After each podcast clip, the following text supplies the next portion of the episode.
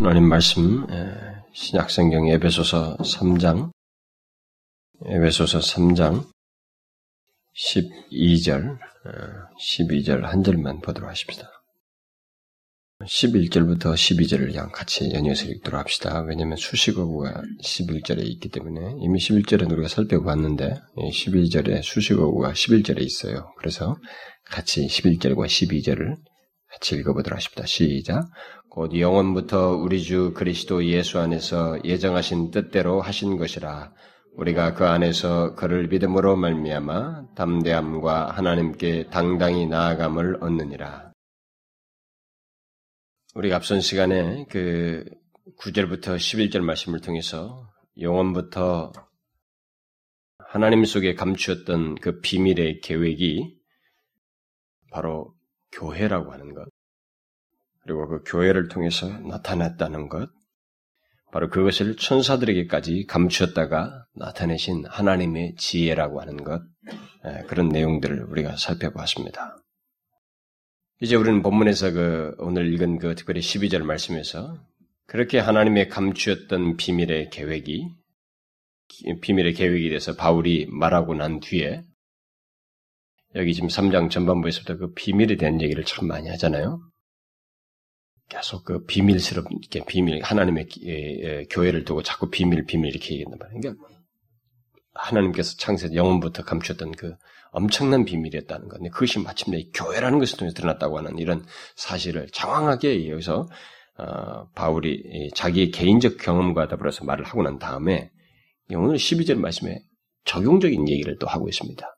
바울은 항상 어떤 진리를 말하고 난 다음에 적용을 덧붙여요. 이게 항상 그 하나님의 말씀에 일종의 구조죠. 사도 바울은 거기에 전문가입니다. 그리고 항상 하나님의 말씀은 적용돼야 된다는 거죠. 어떤 교리든 진리든 간에. 지금 앞에서 말한, 아, 그렇게 놀랍다. 교회가 그런 것인가. 하나님께서 그렇게 나타내셨단 말인가. 이렇게만 딱 우리로 하여금 생각을 열고 널, 놀라게만 하는 것을 끝나지 않고 있다는 것입니다. 적용을 시키고 있어요. 오늘 본문에서도.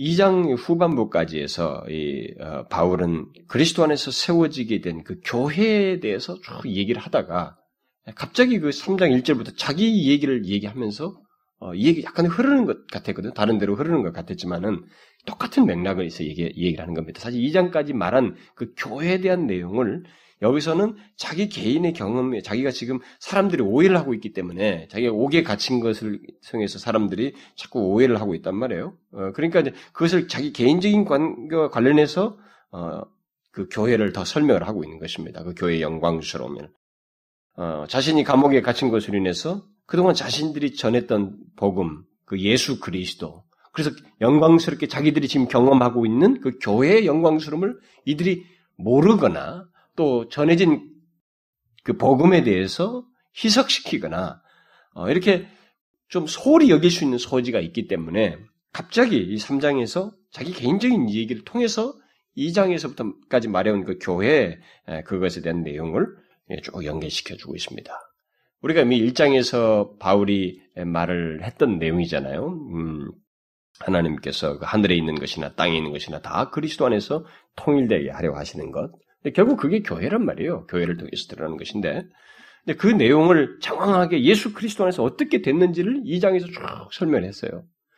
그런데 설명하면서 이 에베소 교회 성도들이 오해를 한단 말이에요. 자기가 감옥에 갇힌 것 때문에. 이 영광스러운 그 교회가 결국 드러나서 자기들이 자기 증거를 통해서 바울의 증거를 통해서 그걸 형성했는데 형성된 그 교회 안에 자기 속한 것이 얼마나 귀한지를 모르고 바울이 저렇게 감옥에 갇혔으니 이게 뭐냐 이게 우리한테 복음을 전한 사람이 그 자꾸 오해를 하고 소홀히 하니까 지금 자기 개인적인 설명을 다 붙이면서 다시 교회에 대한 그 내용을 여기서 이 얘기를 해주고 있는 것입니다. 그러면서 우리가 이미 살펴보았었죠. 음, 13절에서 낙심하지 말라. 내가 환란당하는 것으로 인해서 너희들이 낙심하지 낙심하고 있었기 때문에 낙심하지 말라. 너희들이 내가 목에 갇힌 것 때문에 의혹을 품거나 낙심하거나 그러지 말라.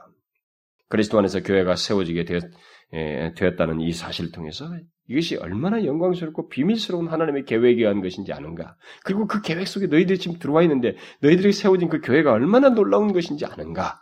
예, 그것을 예, 설명을 해주고 있는 것입니다.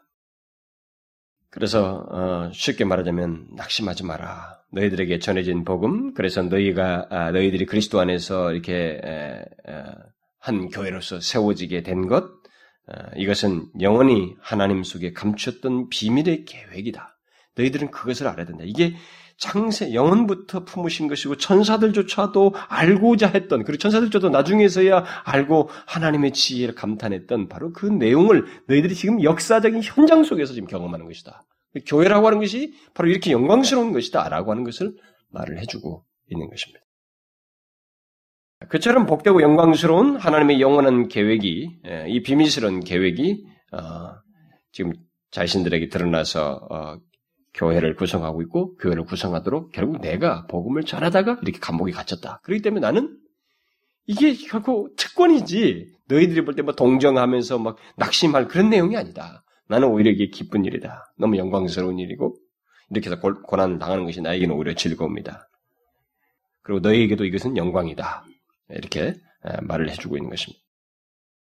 아, 그러고 나서 이제 이제 구체적으로 그러면 이런 사실이 너희들에게 있어서 얼마나 큰 특권인지를 또 덧붙이고 싶은 거예요.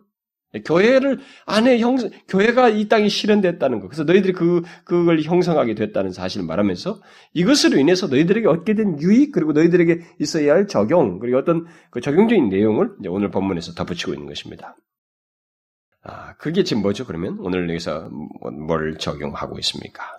이것은 교회 안에 속한 자들에게 있는 한 가지 놀라운 변화요, 특권이요, 축복에 대한 것입니다. 그것은 바로 하나님께, 우리 그리스도인들이 하나님께 당당히 나아감을 얻었다는 사실이에요. 여러분, 바울이 이런 내용을 적용하고 있다는 것을 잘 생각해야 됩니다. 우리가 이 표현이 뭐가, 이게 뭐냐, 이렇게 생각할지 모르지만, 저도 사실 이걸 조금 이렇게 묵상하다가, 뭐, 좀 관련된 내용들도 읽다가, 바로 그냥 대충 얘기하고 14절로 뛰어넘을까? 빨리 좀 가고 싶기도 하고, 막 이런 생각이 여기 밀려왔는데, 이 적용이 구조적으로 여기 딱 들어가 있어요. 이게 안 들어가면 안 되겠어요. 그리고 이것이 있음으로써 앞에 내용이 효과적으로 그들에게 전달되고, 또 우리가 또 알아야 될 내용이기 때문에 저도 이것을 간단하게나마 지금 언급을 하려고 하는 것입니다. 바울은 이것을 굉장히 중요하게 얘기하고 있습니다. 그 교회를 얘기하고 나서 교회가 그 얼마나 비밀스럽고 영광스러운 것인지 하나님의 감추인 계획이 그것이 드러났다라고 하면서 거기에 너희들이 포함됐다라고 말하면서 뭘 적용을 시키느냐면 그렇게 해서 너희들이 하나님께 당당히 나아감을 얻었다. 이 사실을 적용을 적으로 말을 해주는 거예요. 우리는 이 말씀이 무엇을 뜻하는지 이것이 한 존재에게 있어서 얼마나 큰 변화의 특권이 축복인지를 이 시간에 생각해 봐야 됩니다. 여기서 우리가 그 안에서 그를 믿음으로 말미암아 담대함과 하나님께 당당히 나아감을 얻었느니라라는 적용적인 말을 하는데 아, 바울이 앞에서 하나님의 그 은혜의 경륜이요 영원부터 그 감추었던 하나님의 계획을 자신에게 계시해서 알게 하고 이방인들에게 지금 전하게 해서 말하곤 하고 결론적으로 어, 전해졌다고 말하는 다음에 결론적으로 지금 적용하고 있는 이 내용을 여러분들이 한번 가만히 생각해 보세요.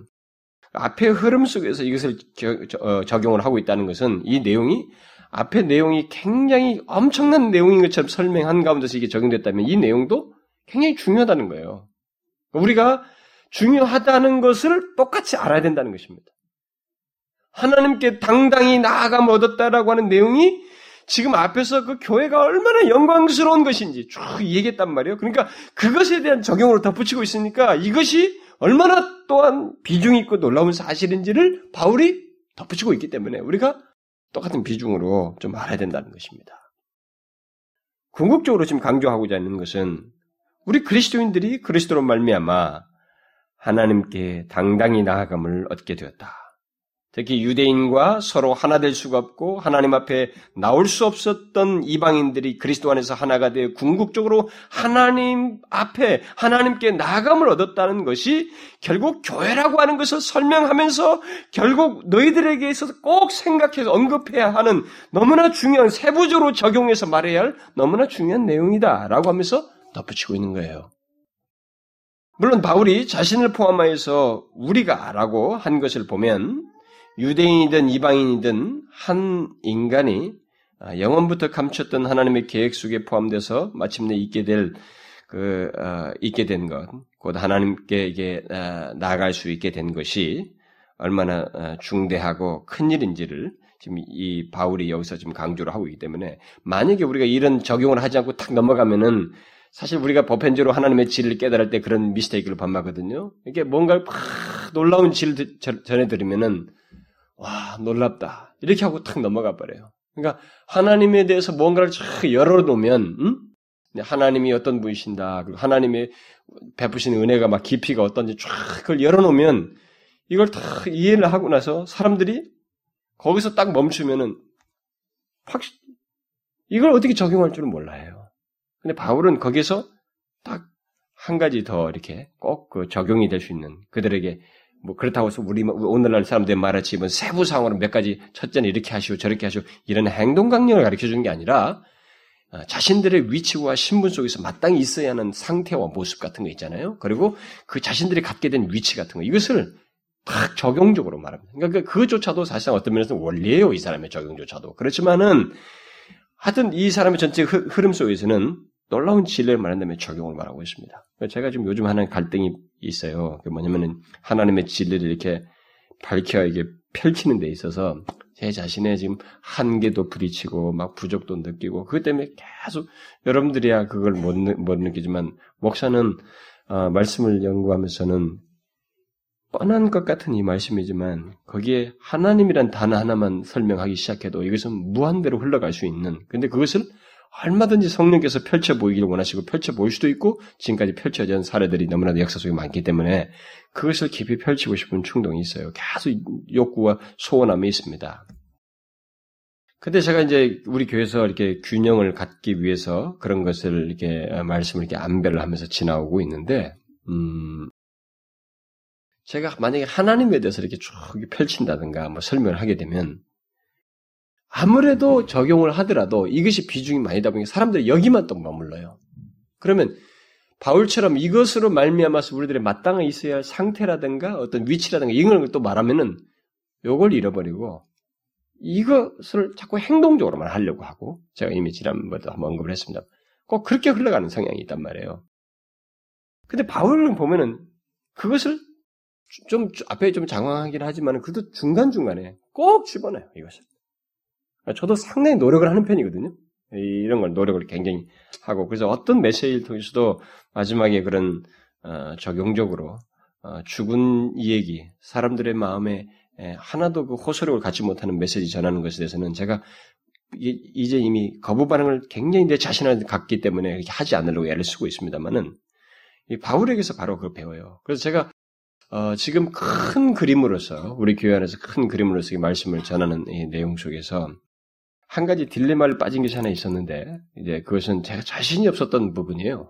어, 오래전에 자신이 없었던 부분인데 자신이 없었다는 것은 하나님의 말씀은 그냥 전하는 것은 아닌 것 같습니다. 제가 개인적으로 보면 지식적으로 전달할 수 있어요. 제가 성경에 뭐 뭐라고 말합니다. 거기는 뭐라고 누가 어떻게 말했고 뭐 해서 천교도 누가 말했고 뭐 파스칼이 뭐라고 말했고 막 인용하면서 쫙쫙쫙 짜지 깨서 어떤 내용을 전달하는 것으로는 저는 의미가 없다고 보여요. 제가 최소한 그것이 어, 존 번연이나 이런 앞선 믿음의 사람들이 자기를 강타하고 자기를 감동시키잖은 말은 전하지 마라. 앞선 청교도들이 했던 말입니다. 그렇기 때문에 어떤 것도 탁월하지 분명히 탁월하긴 탁월한데 이것이 나에게 그 탁월함을 느끼고 제가 수용할 수 있는 것이 되지 않았을 때는 전하는 게 두려워요. 그래서 머뭇거릴 때가 많습니다. 근데 그, 그 큰 내용이 하나 있어요. 예, 그건 제가 영국에서 그 18세기 어, 부흥에 대한 논문을 쓸 때 그 부딪혔던 문제예요. 예, 그것이 하나님 영광과 관련되어 있습니다. 예, 하나님 영광이 하나의 또 다른 축이기도 한데 그때 18세기 부흥과 어, 조나단 에드워드의 부흥에 대한 평가라고 하는 그런 제목으로 뭐 논문을 썼지요. 네. 그러니까 첫 글이기 때문에 엉망진창이긴 하지만은 글은 두 문장밖에 안 되지만 이 두 문장을 뽑아내기 위해서 책은 이만큼 읽는 것이잖아요. 논문이라는 것은 음? 그렇지 않습니까? 뭐 이게 독서 카드로 막 reference를 많이 뽑아놓은 상태지만은 다 못 씁니다. 아, 요거밖에 인용 못 한다고요. 어, 그만큼 뽑을 때까지 책을 많이 읽는 거라고. 그러니까 읽으면서 많이 읽었어요. 많이 읽고 다 이거 얻었는데 뭐 내용이야 뭐 지금 보면은 후, 정말 후지기 이를 데 없죠. 뭐 더지 이게, 이게 논문인가 이게 싶을 정도로 18세기 어, 문체 자체가 어렵고 그냥 그것을 썼다는 것 자체가 영어로 쓴다는 것 자체가 이 뭐 저로서는 첫 작품인데 엉망이죠. 엉망인데 어쨌든 읽으면서 얻은 유익은 있어요. 글이야 뭐 이렇게 좀 못 나갔더라도 그걸 얻으면서 유익을 하고 도전도 받고 거기서 제가 가슴이 벌렁거리기도 하고 막 그 하고 막 그랬었다고. 뭐 그러면서 이제 에, 에, 부흥에 대한 조나단 에드워드의 평가로 들어갔을 때 앞부분에 그 부흥에 대한 history를 survey하고 각 어, 이, 웨일즈, 스카틀랜드, 잉글랜드, 뉴 잉글랜드인가 미국이죠. 그때 당시 4개 지역의 부흥의 역사를 다 survey를 했을 때도 그들의 부흥의 현상에서도 굉장히 감동적이었어요. 그런데 이제 조나단 에드워드의 부흥에 대한 평가를 딱 쓰기 위해서 조나단 에드워드를 작품을 주로 딱 들어갔을 때는 뭐 그때는 눈물을 참 많이 흘렸습니다. 뭐 그게 감동돼서 눈물을 흘린 것도 있겠지만 글씨가 너무 깨알 같아가지고 눈이 아파서 예, 정말로 글씨가 막 깨알 같아요. 예? 예, 그, 그걸 읽느라고 정말 정신을 못 차렸는데 근데 그 조나단 에드워드의 그 책 속에서 그 하나님의 영광에 대한 내용이 나와요. 아, 탁월한 내용이 나옵니다. 나오는데 그 탁월한데 이게 저한테 수용이 안 되는 거예요.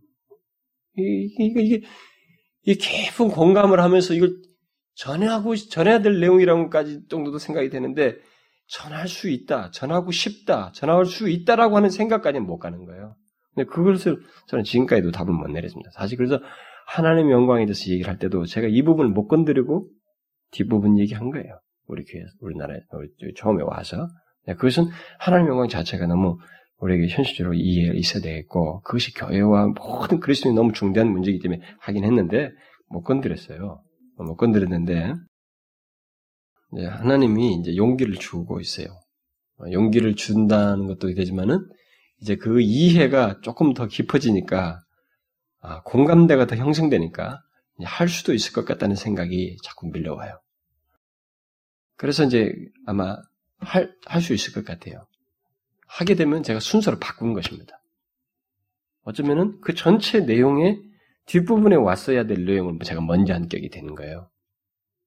그러니까 이런 것은 이제 오해를 불러일으켜요, 사실상. 바울처럼 어떤 하나의 큰 지혜를, 아니, 큰 하나님의 진리를 쫙 열어놓고 중간에 계속 적용, 적용. 여러분 앞에서도 계속 그랬어요. 적용력이 탁탁탁 들어갑니다. 그러니까 이게 앞에 진리가 허망하게 빠져, 빠져나가지 못하게끔 탁탁탁 진리를 해요. 그러니까 탁월한 선생이에요, 제가 볼 때. 예, 이 내용, 이 흐름이 탁월한 선생입니다. 전체 구조 속에서도 사장 전반부까지가 교리적인 내용이고 뒤에가 전체적으로 교를 적용적으로 흘러가는데도 불구하고 교리를 말하고 있을 때도 적용이 들어가고요.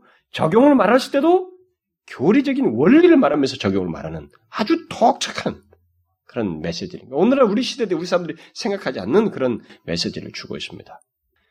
아, 그래서 우리가 지금 오늘 본문의 이 간단한 적용이지만 이것이 앞에서 말한 내용이 너무 큰데 그 큰 내용에 대해서 간단하게 적용하지만은 이것이 이 사람은 우리에게 크게 비중 있게 들어야 할 내용으로서 소개하고 있다는 것입니다. 그 그것이 저한테 이해가 넓히니까 못 넘어가게 생기는 거예요. 이 내용이 우리에게 중요하게 생각해볼 문제다. 우리는 영원부터 하나님 속에 감추었던 그 비밀의 계획인 교회 실체에 대해서 알아야 됩니다. 앞에서 말한 것 같은 거. 그리고 교회를 통해서 나타내 보이신 하나님의 지혜에 대해서도 우리가 알아야 돼요. 특히 그 지혜가 구체적으로 어떻게 나타나게 됐는지, 특별히 예수 그리스도 안에서, 하나님의 예수 그리스도 안에서 어떻게 그 지혜가 이게 펼쳐져 보이는데 그가 어떻게 오셔서 십자가에 죽고 달리시고 나중에 복음이 전파되고 성령을 보내셔서 성령을 통해서 교회를 세우심으로 이게 이루어졌다고 하는 이 내막에 이 여기에 드러나는 하나님의 지혜에 대해서 우리가 충분히 알아야 돼요. 그러나 그 모든 이 진리는 우리 자신들에게 실제성을 가져야 됩니다. 그러니까 하나님의 진리가 그 실제성을 갖지 못하면 이제 항상 우리가 앞에서 얻은 유익을 가지고 풍성함으로 얻지 못하게 되고 우리가 이렇게 붕 떠버려요. 그래서 여러분 기독교 신앙 안에서도 젊은 시기에 특별히 그런 경험들을 많이 하는데요. 뭐 어떤 막 감동을 받으면 막 그것밖에 없는 줄 알아요. 확 붕 뜬다고 땅에 떠요, 떠. 떠 있다고 이 사람이. 아주 하나님의 은혜를 받긴 받았는데 현실 감각이 없는 거예요. 젊은 사람들이 그런 사람 말씀 저도 뭐 옛날에 그랬었고요. 이게 뭐 은혜를 받으니까 막 현실이 정말 우습게 보여지는 붕 뜬다고. 근데 사도 바울은 우리의 두 발을 땅바닥에 딱 붙여놓고 얘기해. 예? 뜨지 말라는 거죠. 이 영광스러운 진리를 때문에 땅을 밟아야 된다는 거예요. 이렇게. 그것 때문에 네가 유익을 땅에서 얻어야 된다는 거예요. 너희 삶 속에서 누려야 된다. 이런 논지를 말하는 거예요.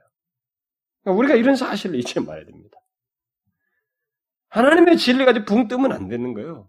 감동받아가지고 붕 뜨고 안 된다고.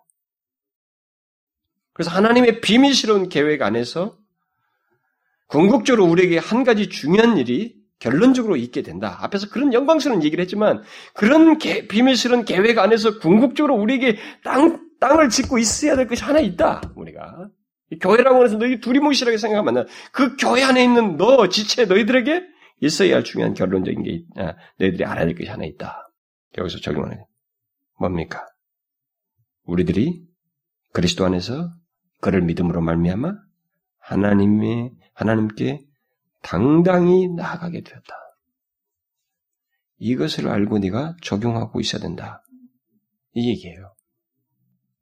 결국 바울이 지금까지 이방인들이 유대인들과 하나가 되어서 그리스도 안에서 그를 믿음으로 교회를 형성하며 마침내 있게 된 일, 곧 하나님께 당당히 나아갈 수 있게 된 그 결과적인, 그 결론적인 일을 자신과 함께 에베소 교회 성도들이 아는 것이 얼마나 중요한지를 이런 사실을 경험하는 것이 얼마나 중요한 건지, 자신들이 지금 누리고 있는 것이 얼마나 중요한 문제이고, 어떤 것에 의해서 형성된 것인지를 알아야 된다.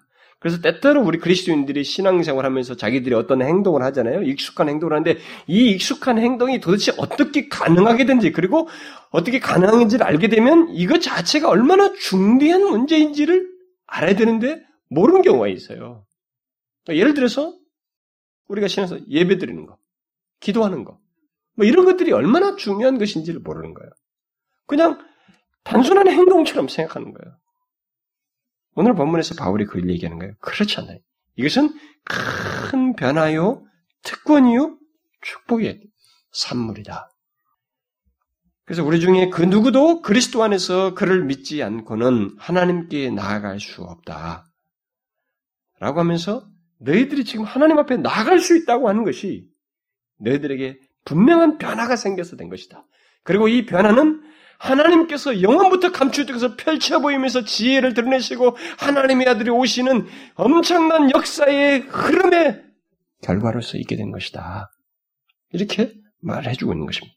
그래서 저와 여러분의 어떤 신앙의 행동이라든가 그리스도인의 위치와 신분 그리고 그 상, 그리스도인으로서 누리는 어떤 신앙의 행동들 이 자체가 사실상 세부적인 모든 내용 자체가 그런 내막 속에서 가능한 것이라고 하는 것을 알아야 된다는 거예요. 오늘 본문에 그 안에서라는 말이 예, 나오고 있습니다. 그 안에서라는 말 나오는데 이 그 안에서의 그라는 이 관계대명사를 어떤 사람은 11절 전체를 가리킨다고 해석을 하고 수식한다고 말하고 있고 또 다른 사람은 원문에 바로 그 말 앞에 이 관계대명사 앞에 우리 주 예수 그리스도 안에서가 있기 때문에 그 안에서 예수 그리스도 안에서 똑같이 안에서가 인이 있기 때문에 그냥 예수 그리스도만을 가리킨다 이렇게 수식한다 이렇게 말을 하는 뭐 해석이 있습니다. 저는 뭐 여기서 어떤 해석을 취하든 뭐 별로 중요하지 않다고 봐져요. 다시 말해서 우리가 영원부터 우리 주 예수 그리스도 안에서 예정하신 뜻대로 하신 것 안에서 그리스도를 믿음으로 말미암아 하나님께 당당히 나아가게 되었다고 말을 하든 또 우리가 그리스도 안에서 그를 믿음으로 말미암아 그를 어, 하나님께 당당히 나아가게 되었다고 말을 하든 차이가 없단 말입니다. 왜냐하면 우리들이 앞에서부터 쭉 살펴봤잖아요. 그리스도 안에서는 모든 것을 포함했어요.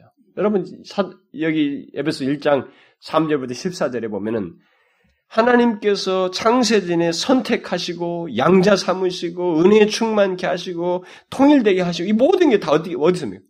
다 그리스도 안에서입니다. 그러니까 지금 이 사람 이 11절이라는 내용이라고 하는 것도 그리스도 안에서 다 포함되는 내용이에요. 그러니까 뭐 그리스도 안에서라고 하나 뭐 11절 전체를 수식한다고 하나 그것은 뭐 중요한 문제 같지가 않아요. 그냥 더 간단하게 그리스도 안에서라고 해도 표현하는 게 더 좋을 것 같습니다.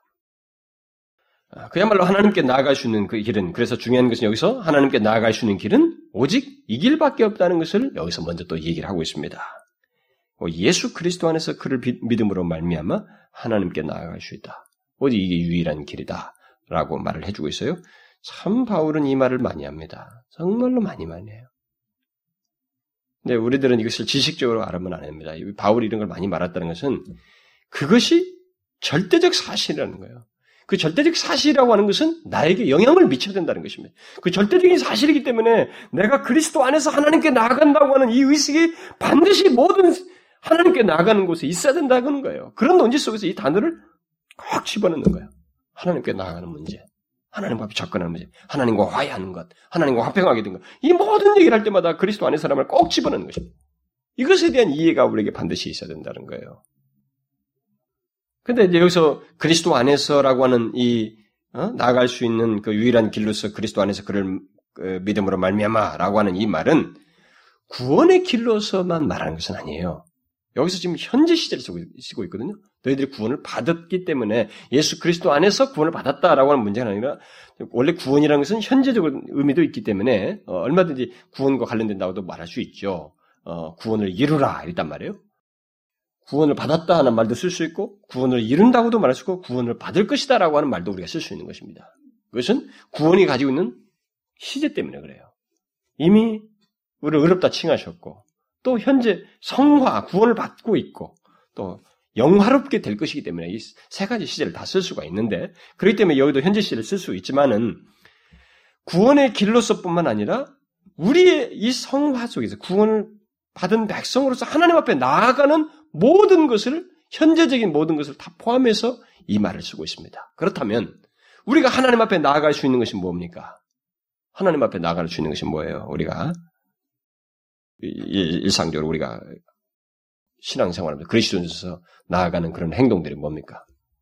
예배, 기도, 어?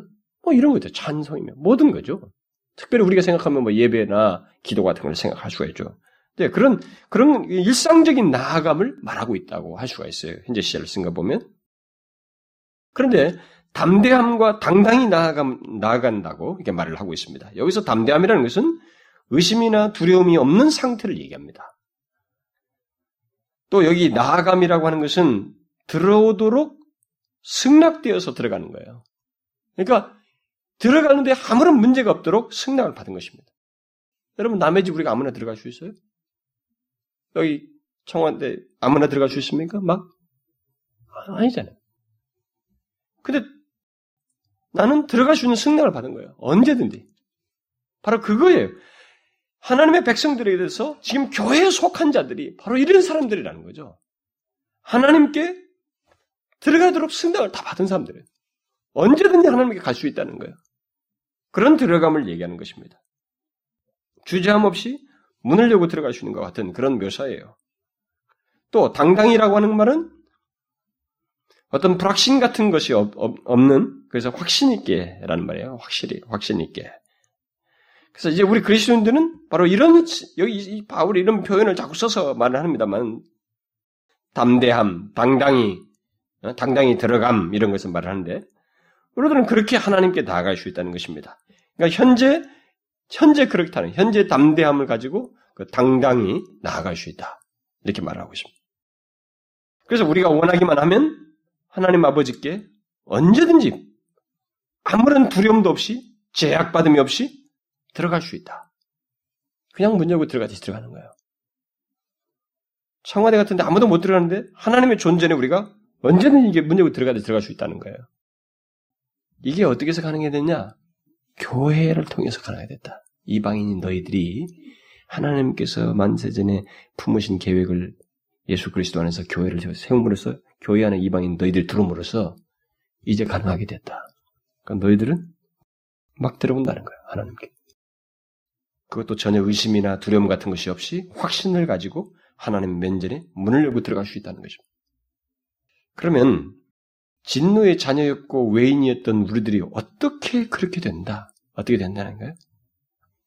여기서 다시 한번 이 문제를 생각, 어떻게 이렇게 팍팍 들어갈 수 있다는 거예요. 여기서 중요한 것은 이제 또 더불어 생각해 바로 이거예요. 오직 예수 그리스도 안에서요. 예수 그리스도를 믿음으로써입니다. 여러분, 신앙의 행위 속에서 구원도 그렇지만은 어떤 신앙의 행동들에서 행위들 속에서도 하나님께 들어가는 데 있어서 다른 조건들을 갖는 것이 아닙니다. 이것을 우리가 아는 게 굉장히 중요해요.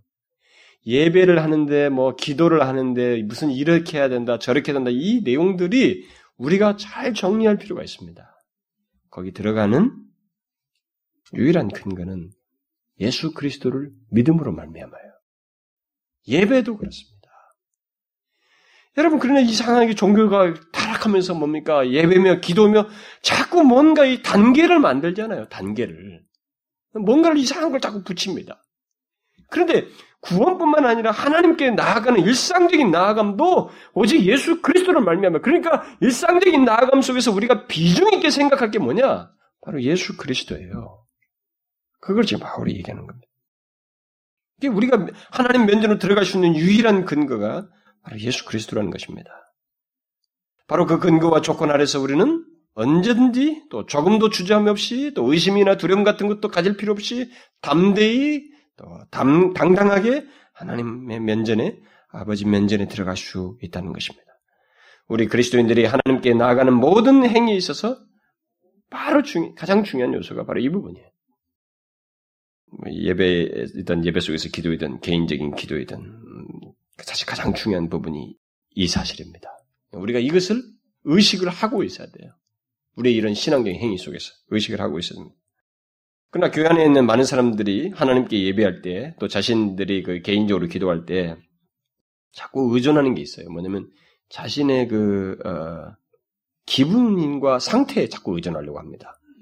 자신의 기분이 어떠한지, 거기에 자꾸 관심을 가져요. 기도할 때 마음이 평안했느냐, 안 했느냐, 기분이 좋았느냐, 안 좋았느냐, 어? 자신의 기분과 느낌을 굉장히 중요시하면서 그것을 의존해서 하나님께 나아갔는지 안 나아갔는지 이게 하나님 앞에 나아갈 수 있게 된지 아닌지 이것을 자꾸 검증받으려고 그래요. 그건 바른 태도가 아닙니다. 그런 요소가 이렇게 뭐 하나님 앞에 나아가는 데서 어떤 뭐 이게 감정적인 요소라다 느낌의 요소가 감동의 요소가 있기 때문에 일면이 극히 일면이 있다고 봐야 되겠죠. 그렇지만은 기독교는 그것에 의해서 하나님께 나아가는 여부를 어? 하나님께 나아가는 응답 여부와 성패 여부를 말하는 것이 아닙니다. 오히려 그런 태도는 사이비 종교나 이단들의 중요시이기 때문에 기독교는 달라야 돼요. 오히려 그 그것을 훨씬 넘어서야 됩니다. 기독교는 오히려 조금 안 좋을 수도 있어요. 상태는 안 좋지만은 이 강력한 근거 때문에 언제든지 담대하게 나갈 수 있다고 하는 더 특별한 진리를 우리가 소유하고 있습니다. 그 바울이 지금 그걸 제시하고 있어요. 기독교는 오직 한 가지 사실만을 중시하고 있습니다. 다른 모든 것은 없어도 이거 하나만 있으면 하나님께 들어갈 수 있다는 거예요. 그 한 가지는 예수 그리스도를 믿는 믿음으로써 하나님께 들어가는 것이다.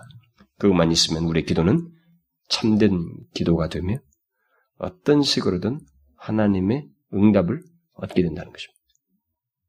설사 우리가 원하는 것을 얻지 못하는 일은 있을 수 있지만 하나님은 그리스도를 믿는 믿음으로 나아간 우리들의 기도에 하나님의 판단이 무엇인지를 어떤 식으로든 말씀하신다는 거죠.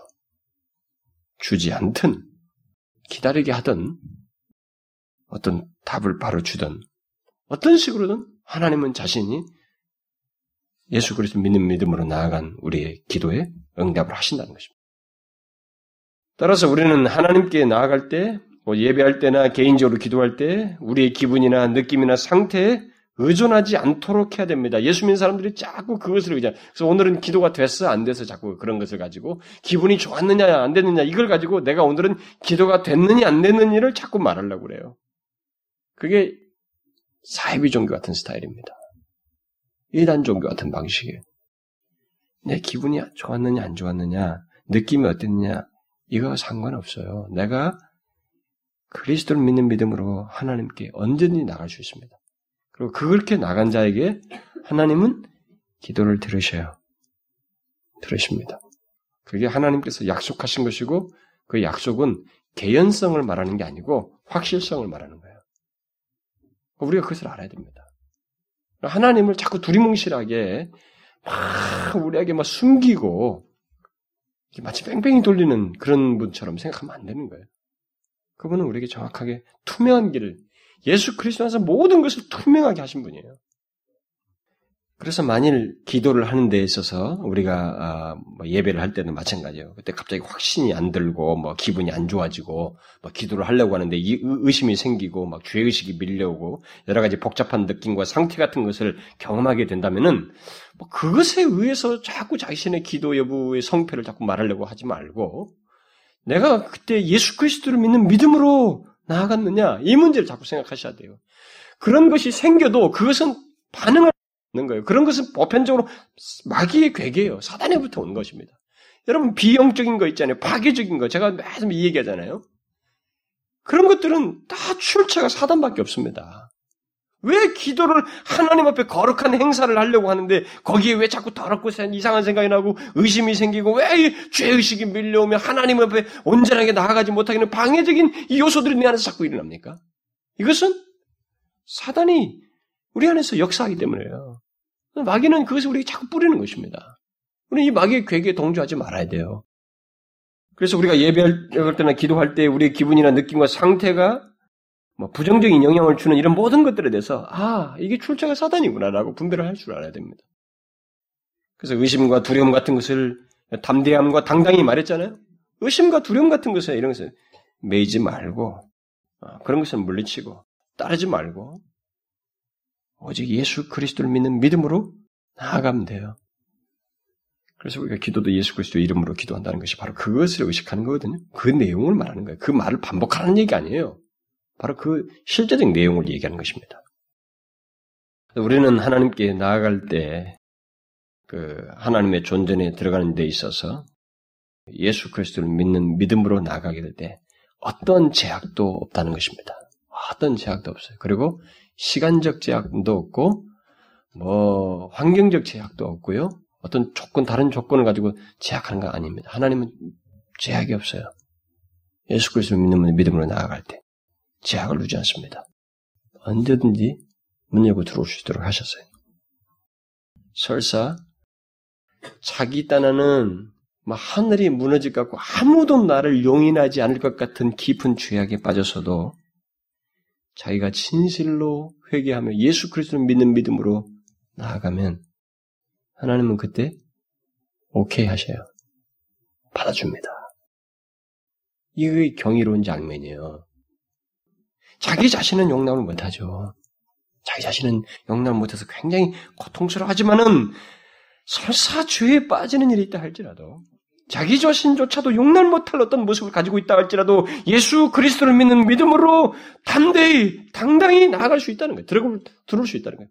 언제든지 들어올 수 있다는 거예요. 그 얘기 하시는 거예요, 지금.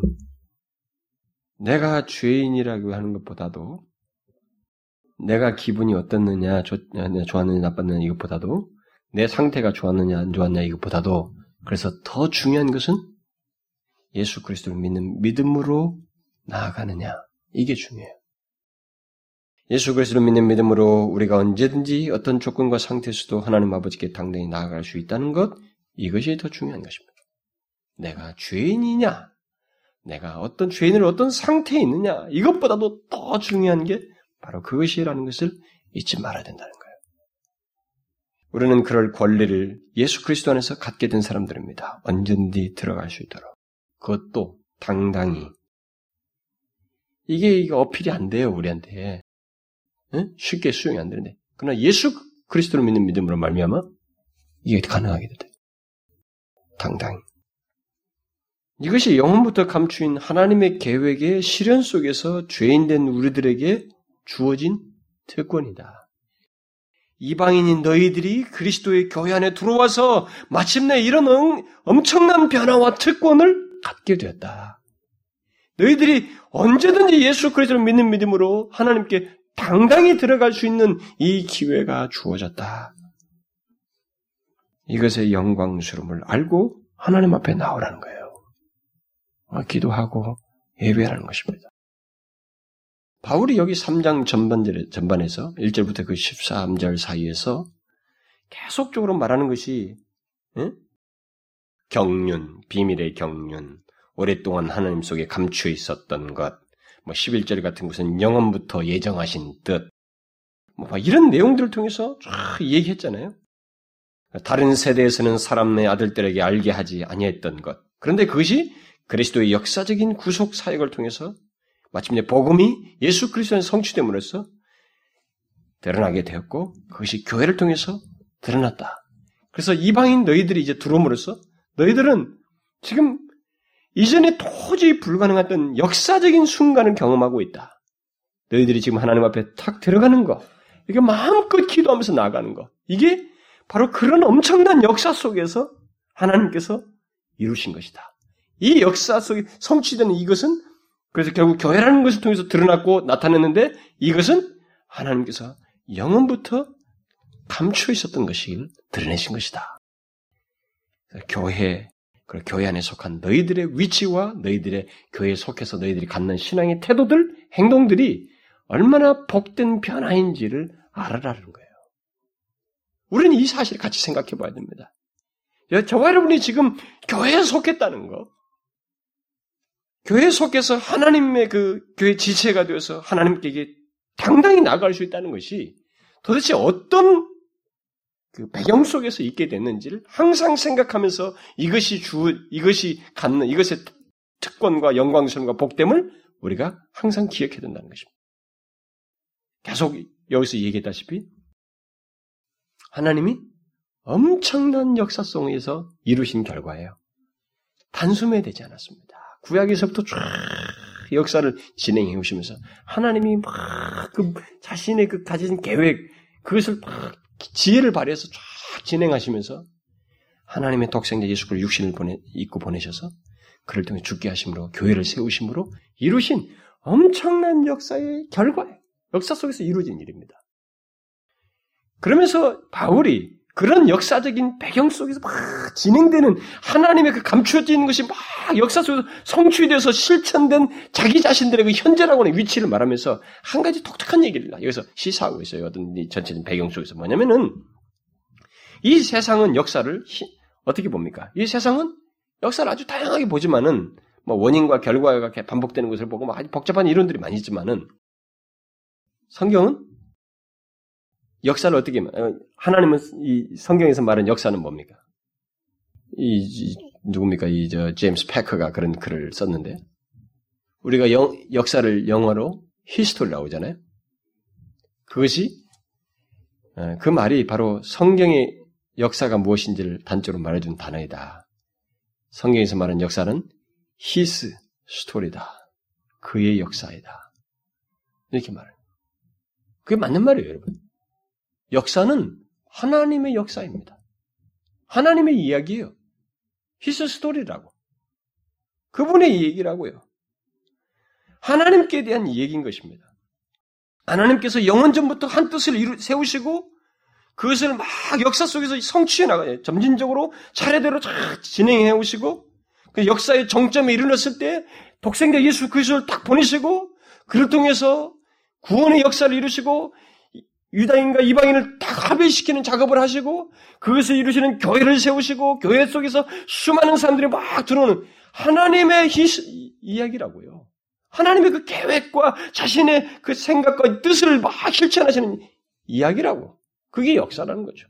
그래서 그것이 한 가지 역사적인 정점을 해서 계속 다시 마지막 이 세상을 심판하실 그 정점을 향해서 나아가는 것입니다. 그러다 보니까 하나님의 역사 속에서는 성경이 말하는 역사관이라고 하는 것은 성 하나님에서 말하는 역사라고 하는 것은 이 세상의 역사 역사책을 보면 역사관을 보면 역사책에서 주로 등장하는 대표적인 거론되는 인물들이 누굽니까? 시저, 나폴레옹, 박정희 대통령, 뭐 김구, 유명 인사, 정치인과 전쟁의 용사들과 유명한 왕들과 통치자들 그것밖에 등장이 안 하잖아요. 세계 역사는 이 인간의 역사는 그런 사람들 주로 등장 인물로 쓰고 있잖아요. 존 스토트가 그런 얘기를 하죠. 역사를 얘기하면서. 그런데 여기 보십시오. 이 엄청난 하나님께서 감추었던 그 비밀이 역사를 통해서 계속 성취되면서 진행되는데 마침내 딱 정점에 와가지고 성취가 돼서 여기서 터트려서 딱 그것이 드러난 장면. 그래서 교회를 통해서 드러났는데 드러난 장면에서 그 하나님의 그 놀라운 역사 속의 주인공이 누구냐 말이에요. 왕들입니까? 아닙니다. 고린도서 말한 것처럼 평범한 사람들이에요. 이 세상 역사의 주인공은 영웅들로 구성된 거론하지만 하나님 역사의 주인공은 평범한 성도들입니다. 이게 하나님의 역사예요. 그의 이야기입니다. 하나님의 이 영광스러운 교회 안에 바로 그런 평범한 문벌도 좋지 않은 사람들 막 다양한 이 모든 계층의 사람들이 다 들어와서 새로운 공동체, 새로운 사회, 영원한 하나님 나라의 그 어떤 것을 구성하는 것. 이게 하나님의 이야기예요. 이런 하나님의 이야기가 바로 역사인 것입니다. 그래서 하나님의 역사에는 탁월한 사람들 얘기가 아니에요. 평범한 사람들. 그런 사람들로 여러분 세상 역사의 토픽은 다 뭡니까? 세상 역사의 토픽은 전쟁과 뭐 나라의 뭐 확장하는 것과 뭐 이런 얘기잖아요. 그러나 여기 성경에서는 그런 것 신경 안 쓰는 거예요. 나라 같은 거 그런 거 전쟁을 어느 나라가 얼마나 싸웠느냐 뭐 이겼느냐 이게 아닙니다. 한 가지만 딱 생각하는 거예요. 그리스도를 적대하는 것과 적대하는 무리와 선과 악의 이 싸움 사이 사단과의 이거 하나만 생각하는 겁니다.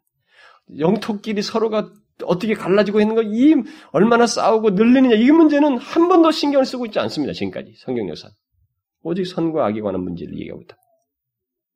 그리고 영토적인 의미도 없습니다.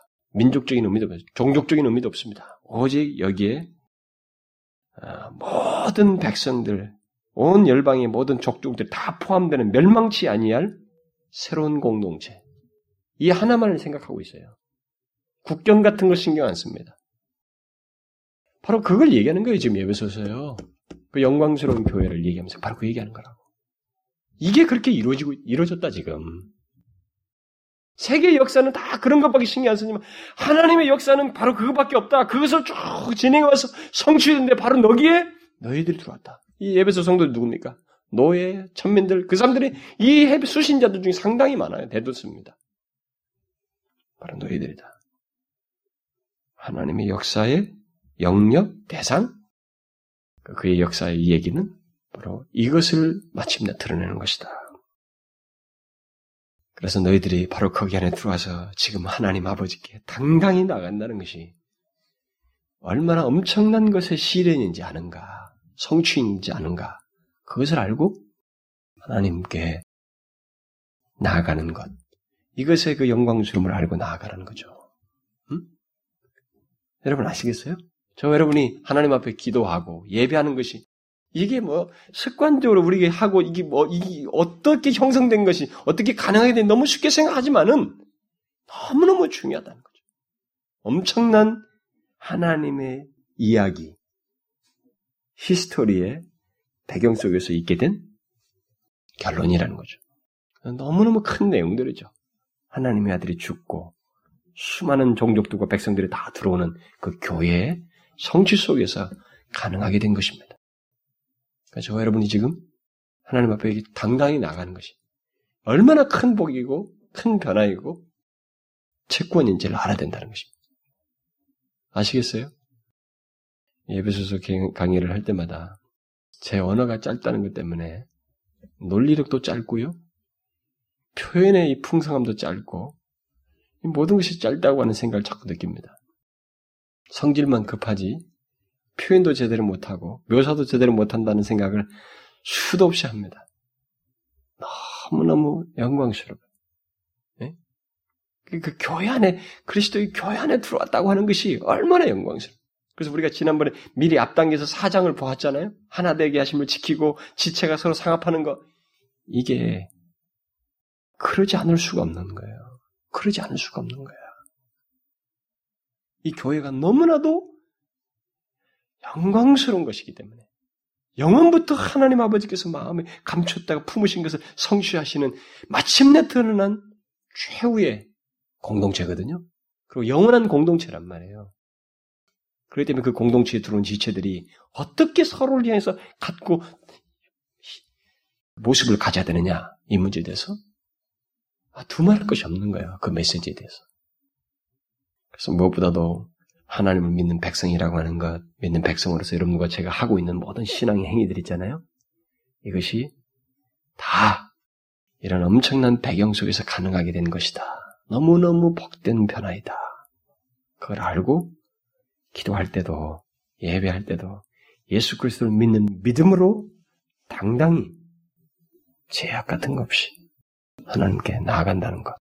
또 그렇게 나가도록 여러분 하셔야 됩니다. 기분 상태에 매이면 안 돼요. 그것은 아무것도 아닙니다. 그것 가지고 기도 성취 여부를 말하시는 게 아니에요. 오직 예수 그리스도만으로 우리는 하나님께 나아갈 수 있어요. 그리고 하나님은 그 기도를 반드시 들으십니다. 어떤 식으로든 응답하셔요. 시간 길이는 그가 결정하셔요. 안 주는 것도 그가 결정합니다. 중요한 것은 그런 식으로라도 응답을 하신다는 거예요. 이걸 우리가 잊지 말아야 됩니다. 자, 기도합시다. 하나님 아버지, 감사합니다. 너무나 크고 영광스러운 복을 그리스도 안에서 우리에게 주신 것을 감사합니다. 만세전에 영원부터 아버지께서 품으신 그 구원의 계획을 교회라고 하는 것을 통해서 나타내시고 마침내 그 교회의 지체로 우리들을 불러주시고 교회의 지체로서 조금도 막힘이 없이 언제든지 하나님 아버지께 당당히 나아갈 수 있는 그 위치, 그런 활동, 그런 삶의 모든 여건들을 주신 것을 감사합니다. 오 아버지여, 이 크고 놀라운 복과 은혜를 우리가 소홀하지 않냐고 오히려 감사하며 전적으로 주님을 높이며 하나님을 감사하는 인생이 될 수 있도록 도와주옵소서. 하나님 저희들에게 허락된 모든 인생이 이 하나님께서 주신 복을 바르게 사용하여서 주를 높이는 데 사용하게 하여 주옵소서. 또 우리 복음 우리 주 예수 그리스도를 전하는 데 사용하게 하여 주옵소서. 우리 주 예수 그리스도의 이름으로 기도하옵나이다. 아멘.